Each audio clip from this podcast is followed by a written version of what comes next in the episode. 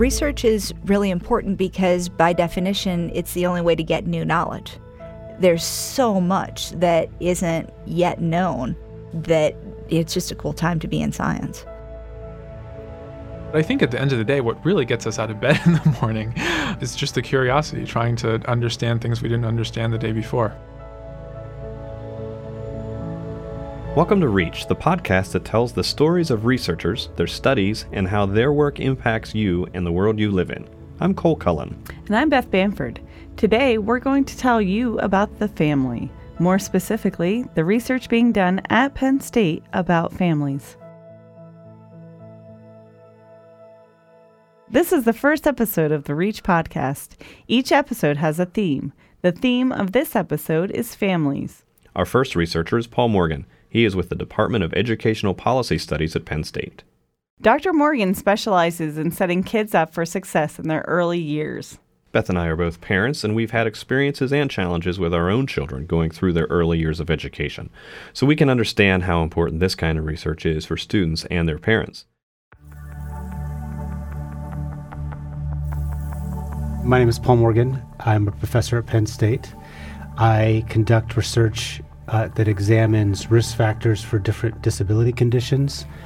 I try and understand um, what happens to children over time as they move through school and how we can better help children, especially those children who might be at risk for having disabilities or maybe struggling academically or behaviorally in school. Tell me where you started and how you got here. After college, I started working with boys with emotional and behavioral disorders in an outdoor camp. Many of these children were court sent because of various offenses they'd committed as juveniles. And I became really interested in how children develop and the kind of choices they make over time. As a result of that, I uh, ended up going back to get a uh, master's degree to become a special ed teacher. And so I taught as an elementary uh, self contained and uh, resource teacher for a number of years. And then I went back to school and sort of furthered my training in how to understand development, not just kind of anecdotally or from a case to case perspective, but more from um, kind of a population based perspective. Who is likely to struggle and how can we better help those children is sort of a, a really motivating uh, a set of questions that guide my research. When you say struggle, mm-hmm. how do you define struggle? So, one of the things that I noticed when I was a special ed teacher is that by th- uh, third or fourth grade, some of the children I was working with, if we were done with the, kind of the academic tasks in my classroom, and I said, "Okay, well, just use this free time to get some reading done. Here's here's some books you can turn to." For some children, that was a really kind of adverse type of dis- choice I'd given them. They didn't want to do that at all. And I was kind of surprised by that and like, well, why, why are children this young, from my perspective in their development, starting to turn away from something that I know as an adult is really important? And so I started to under, trying to look at um, why do children start to struggle in reading, and also uh, kind of what are the behavioral consequences of that. And one of the things that I've looked at through a line of research is is whether children who are struggling academically, does that start to affect their social emotional development? And, you know, through a series of studies have found that, that there seems to be evidence of that. So is it safe to say that I mean, you were in the classroom, you were on the front lines essentially, and, and you saw a need which kind of motivated your research? Right, that's right.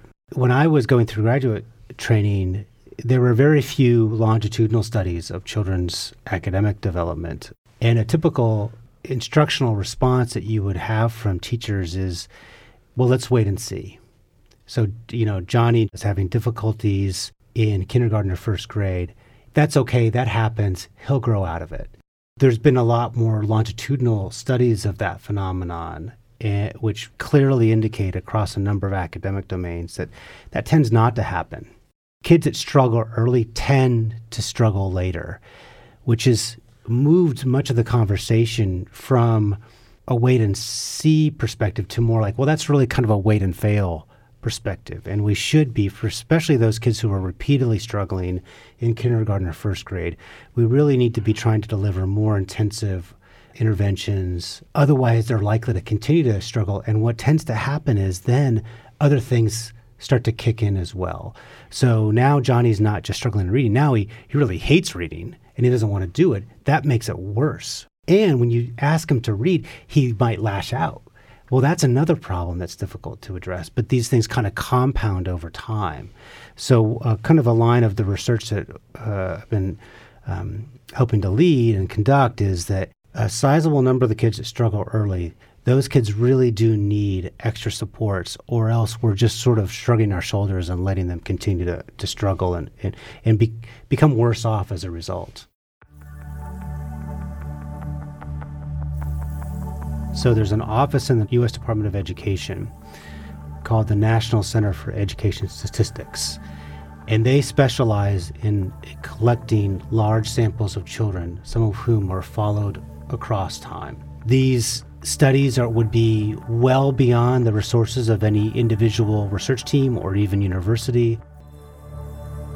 20,000 children initially who were then repeatedly assessed. Children's academic achievement is individually assessed. Parents are assessed in regards to the children's behavior or characteristics of the home. Teachers com- complete surveys of the children's development. Um, characteristics of the school or the community are also collected. And then they make this data accessible to researchers across the country. So we're not working with real kids, but the data represents real kids uh, and their performance on these assessments. And because of the rich data collection on these children, it allows you to investigate a range of different questions. One set of questions that we've been investigating uh, pertain to cognitive characteristics of children, which are referred to as executive functions, and how they relate to children's academic achievement across time. Elaborate a little bit on what mm-hmm. an executive function is. Sure. So, executive functions are sometimes referred to as the air traffic controller of the brain. So you, as a learner, um, have a lot of uh, inputs that are coming in, and you're making decisions about how to use and organize that information. Three main types are referred to as working memory, cognitive flexibility, and inhibitory control. Working memory is the ability to store and manipulate for a brief amount of time some amount of information. If I give you a string of numbers, say one, two, three, four, five, and ask you to repeat them back to me in reverse order, you've taken that inf- that information and then m- manipulated it in some kind of way. Five, four, three, two, one. Good answer. Thank you. Yes, and I can make that task more complex than that. That's okay. Um, uh, but that's that's the idea: is you're taking in and using for a brief amount of time information, you're manipulating that information. Another type of executive function is called cognitive flexibility. This is the ability to process information giving changing rules. So, a simple task for this that you might give children is I give you a set of cards, and they vary in terms of the color of the card and the, the border type that the card has, and I ask you to sort them in different ways, changing around the rule in which you process. Uh, another main type of executive function is called inhibitory control. And this is when you um, down regulate an initial response that you might make. So in the classroom, this might be the child that wants to blurt out the answer, but instead remembers he's supposed to raise his hand. So he's down, regulating, holding off on the initial response he wants to give, and instead selecting something that's more appropriate. These are cognitive processes that have been hypothesized to relate to children's learning in classrooms and there's been a good deal of study, but there's been some limitations of the research too. So we took the data that has been collected by the Department of Education and made available to researchers. We've applied a new method to understand that, and we can identify kids that seem to come into kindergarten and start pretty high academically and tend to stay high, but we can also identify classes of kids who come into kindergarten classrooms in the United States and tend to start pretty low and then they tend to stay low. So, relative to their peers, they might dis- display pretty significant achievement gaps across time. We wondered, well, who are the kids that are especially likely to display low levels of achievement in reading, math, and science? And that's where the executive function part comes in. What we found is that indeed it seems to be the case that if you have a deficit in working memory, cognitive flexibility, or inhibitory control, that those children uh, were more likely to struggle academically across uh, uh, multiple elementary grades. I would be concerned as a parent if my children were displaying that level of academic struggle across time. You're not saying that these kids are lost causes. You're, I am not saying that. You're saying no. let's let's help them Right. earlier. Let's yeah, yeah, it's never too late to help a child. These struggles may be due to a disability, it may be due to kind of a, an instructional mismatch with what's going on in the classroom. There are different reasons why it might be occurring, and, and certainly we want to consider multiple explanations. But the, to me, the last thing we want to do is just kind of throw up our hands. That's just making the problem harder to address because the child's academic struggles will tend to start influencing or affecting other aspects of his or her her uh, development.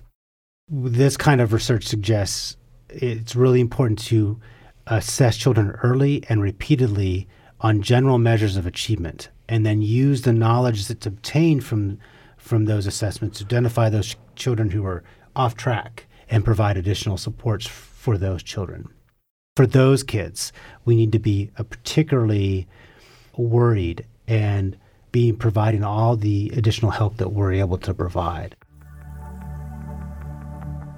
Without the kind of research that we're conducting, we'd know a lot less about, in my view, how to help children grow and succeed.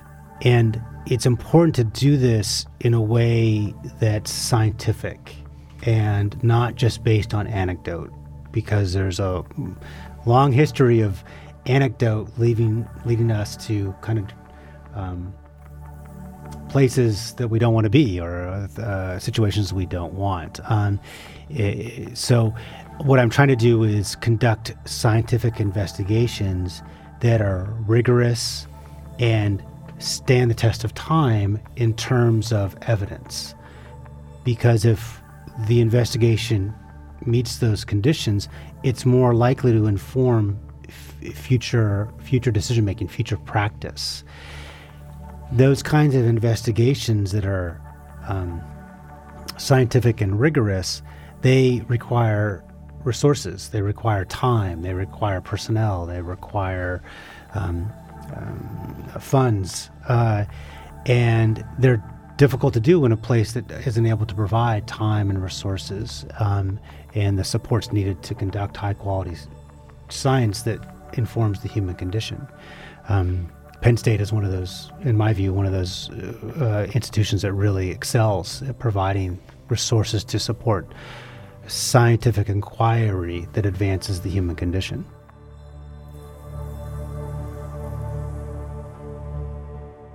Our next researcher is Dr. Orfeu Buxton, a neuroscientist that studies sleep. Cole, you sat down with Dr. Buxton. What did you learn? I learned that sleep is very important to many aspects of your life. I also learned that the amount of sleep that I want to get is actually the proper amount of sleep that I should get. But I don't necessarily get that much sleep because no one leaves me alone when I'm at home. Maybe you'll, your work will send you home with a note to your family that says that, That you need to get enough to sleep every allowed to night sleep. to perform highly at work. We'll see how that goes.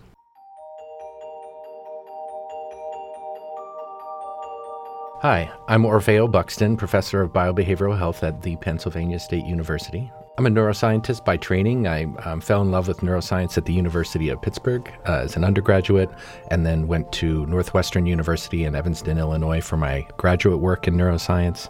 During that period, also did lots of sleep experiments, and I didn't consider them sleep experiments at the time, but they were fundamental explorations of ideas that I now understand better as sleep research. So, for example, trying to find the right amount of time that you need to be your best in the morning. I did that experiment in college uh, on myself. And so, over the course of doing many of those types of experiments and in denial that I needed more sleep than I was getting, I came to have a deep appreciation for how embedded sleep and circadian rhythms were in our everyday lives. Circadian rhythms are 24 hour biological rhythms uh, in the body, and they occur in the absence of any environmental input. So it's not that it's light or dark because of the sun, it's that we have an endogenous or generated rhythm in our body, uh, in our brain, that modulates physiology throughout our brain and our body. So let's talk about the Fragile Family Study, how you got involved in it, and you know maybe some of the initial goals of the study. So the Fragile Family Study is an amazing effort that started in the late 90s uh, out of Princeton. Mothers were recruited when they were in the hospital to give birth. And it was oversampled for single mothers, such that the resulting sample was enriched for those of lower socioeconomic status, less educational attainment, and so on. And we came in with an R01, a typical National Institute of Health or NIH grant, uh, at age 15, specifically just to add the sleep and uh, daily diary and physical activity. So we asked the participants when they were now teens to wear uh, a watch that was an accelerometer or tracks their sleep patterns, and a physical activity monitor on their waist that tracks their exercise, and sedentary activity patterns. And then we were able to, when all those data were collected, relate their household structure and their upbringing and how uh, parenting had gone for them, say around bedtimes, how all of those factors, including family structure, influenced their health behaviors of sleep and physical activity at 15, their health risk behaviors such as sedentary behavior, and associate those with things that were context, like their local school start time, uh, household factors, how things were with their parents, and how things were for them at school, in their personal life, and with their friends. Nobody had done this scale of national study in teens with these types of measurements with decades of prior data collected on not only those people, but other members of their family. Were you looking for specific things? Was this just an opportunity to study sleep in general? We were interested in targeting contextual factors and socio-demographic factors that predicted sleep in teenagers. So, family structure, uh, poverty, those kinds of things, all the way through childhood, because we were interested in sleep disparities. We were also interested in how uh, daily patterns of sleep and physical activity would influence other factors related to well being, and also what predicted the sleep and physical activity levels. First, to no one's surprise, we've replicated prior findings that most kids and teens are sleep deprived. At least half are getting less than the recommended minimum amount of sleep. It may be that teens are the most sleep deprived segment of the US population right now. I'd like to talk about the National Sleep Foundation Sleep in America poll. And we published a paper in 2015 looking at sleep duration and sleep quality in U.S. children and adolescents. We looked in households for predictors of that short sleep and poor quality. And we found that parenting and household factors around devices mattered for kids and teen sleep factors that cause children to not get age appropriate amounts of sleep included kids who had caffeine. So the ideal group was that parents always limited kids' caffeine.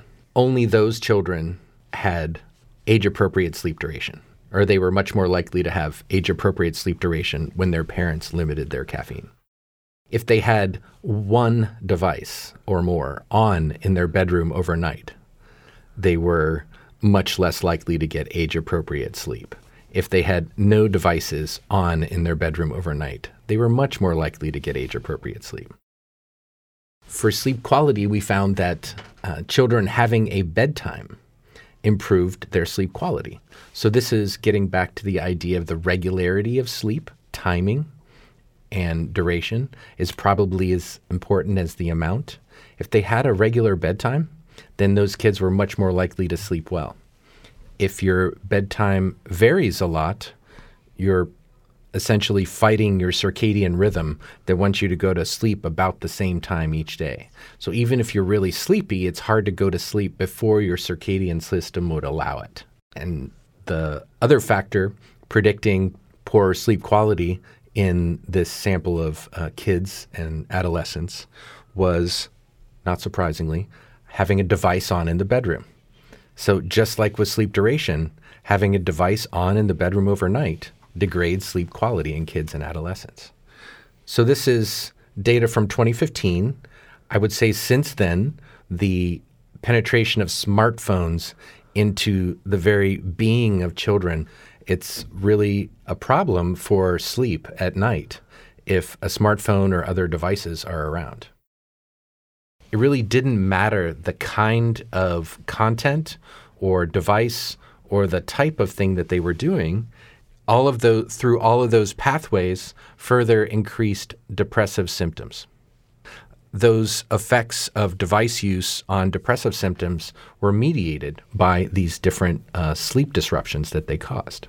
This is not meant to sound disrespectful to the research, but you tell me kids shouldn't have devices when they go to bed and they shouldn't have caffeine before they go to bed. Well, no kidding. I'm a parent and I, I know these things and I didn't need a researcher to tell me. So, having done the research and having actually the the knowledge and the proof to back it up, how does how does that help the family ultimately? you're onto a very important point. So, all of this research that I'm describing has an orientation where we are attempting to design an intervention to change what needs to be done. So, you say everybody knows this, yet it's not happening. So, there's a difference between knowing what's good for you, eating your broccoli, and actually eating the broccoli. And so, this research is designed to move to the eating rather than to just the knowing that the eating is good. A finding that is particularly interesting in the Fragile Family study is the longitudinal observation of childhood um, bedtime routines and sleep at age five and nine, and how those influence or predict age 15 sleep and health. So, in that study, led by Soomi Lee, an HDFS graduate student at Penn State, now a faculty member at the University of South Florida, Soomi uh, put together a latent class analysis where we looked at different types of sleepers and parenting strategies in children to see what would happen when they were teens. And what we found is that only about a quarter of kids had age appropriate bedtimes, and not surprisingly, they got age appropriate sleep duration on average. So we know parenting and bedtimes matter for getting adequate sleep. Other groups, the higher risk groups, had uh, little or no bedtime and they didn't get age appropriate sleep. What we found is that those groups then predicted their sleep as a teen. So having no bedtime and not getting enough sleep as children predicts not having a bedtime and not getting enough sleep when you're 15. And then they also have higher BMI as a teen. So it's influencing not only their future behaviors, it's influencing their future health. And if you already have a higher BMI as a teen, that's predicting long term cardiometabolic consequences happening earlier than they would for a typical adult.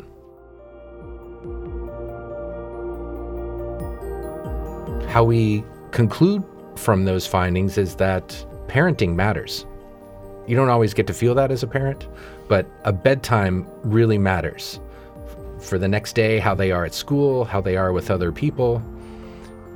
Lots of elements of success, but also predicts uh, their sleeping patterns and health behaviors when they're teens and says a lot about their physical and mental health. Sleep is important. You can't sniffle. Oh, are we on? We're going? we're, we're going. Uh, I didn't get enough sleep last night. Not only is sleep important, but aging in a healthy way is also important. Our last interview is with Dr. Martin Sliwinski, and he talks about how we can lay the foundation for healthy aging. I'm Marty Sliwinski. I'm a professor in human development and family studies, um, and I also direct the Center for Healthy Aging part of this podcast is to share your research and your story yeah. with um, regular everyday yeah. people. So, why would everyday people care about what you're working on?